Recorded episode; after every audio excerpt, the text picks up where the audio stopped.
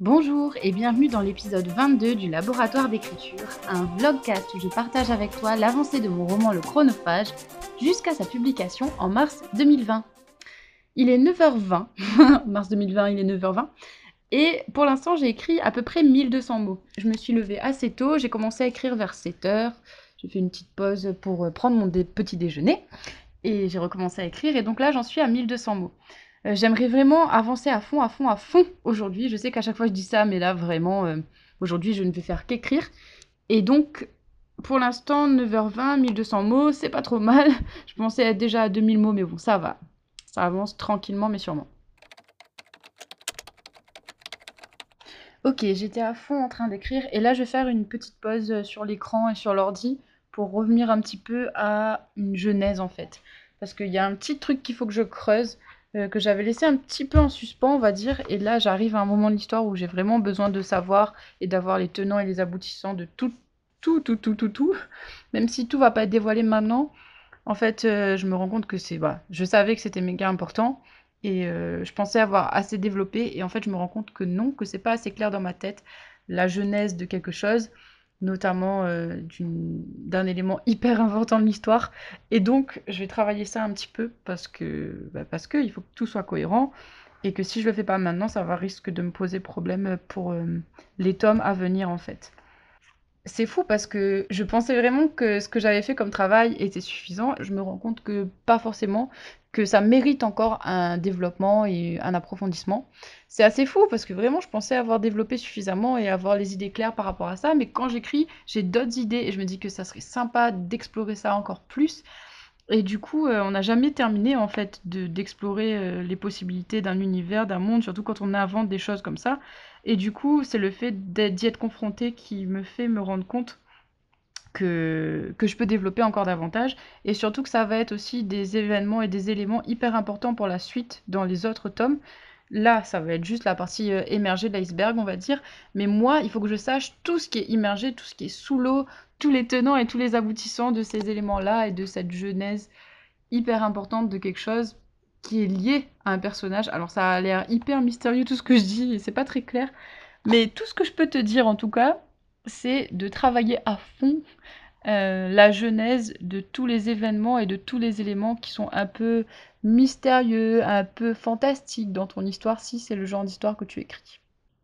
Et d'aller au-delà de ce que tu vois. Hashtag le roi lion. non, plus sérieusement, de creuser encore en fait et d'explorer toutes les possibilités, d'explorer les pistes et d'aller jusqu'au bout de ta piste et de voir où ça te mène quoi.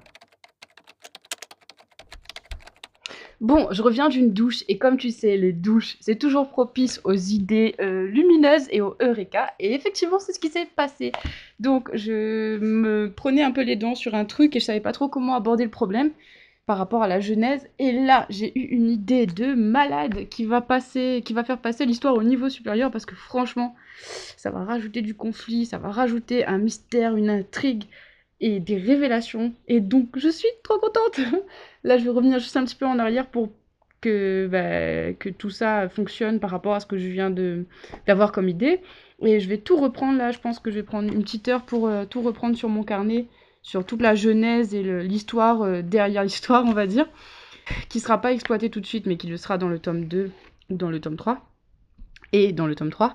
Et du coup, euh, voilà, je vais pas écrire tout de suite, tout de suite, mais je vais retourner un peu à la structure, etc., rajouter des choses, et ça va être trop bien. J'ai trop hâte. Est-ce que toi aussi la douche, c'est un truc qui te fait euh, kiffer comme ça en mode de Eureka? Je pense que je suis pas la seule à faire ça. Des fois la marche aussi ça me fait ça, mais là la douche ça a été radical. Franchement, j'étais hyper détendue en plus, je me suis dit oh bah c'est pas grave, je vais juste écouter de la musique et voir ce qui vient et bam, il y a une idée qui m'est tombée sur la sur la tête et ça c'est chouette. Bref, je te laisse.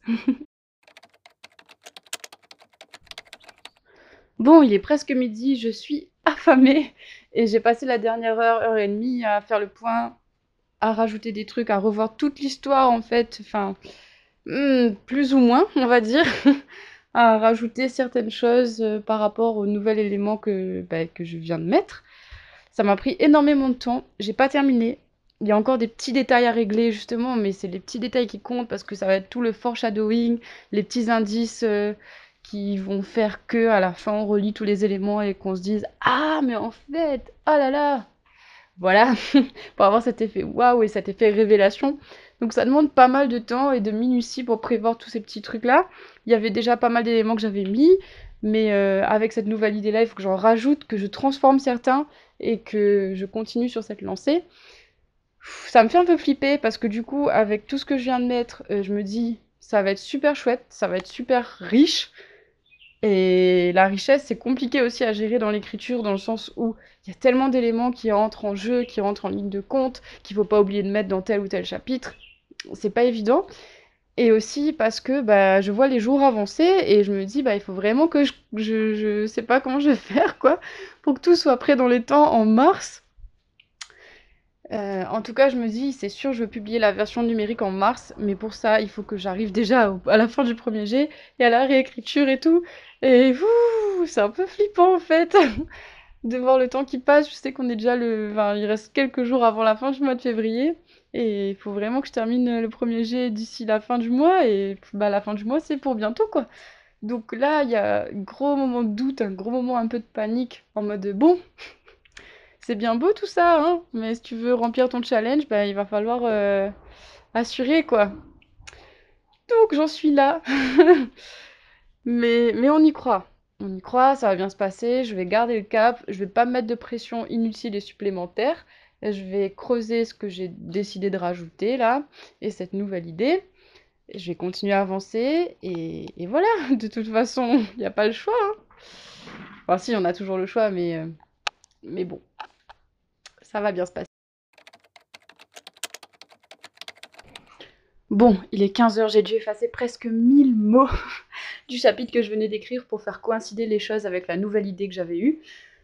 Donc autant te dire que c'est un peu les boules, mais en même temps c'était nécessaire, et je suis vachement plus contente de comment c'est en train de tourner là maintenant. C'est hyper excitant.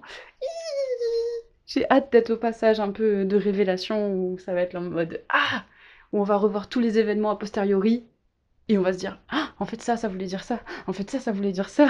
Bref, mettre en place tous les petits éléments du puzzle, comme ça quand toutes les pièces s'assemblent, le lecteur ou la lectrice pourra se dire, ah merde, j'avais pas vu ça venir. Ou alors, ah, j'avais vu ça venir, j'avais deviné. C'est possible aussi, hein.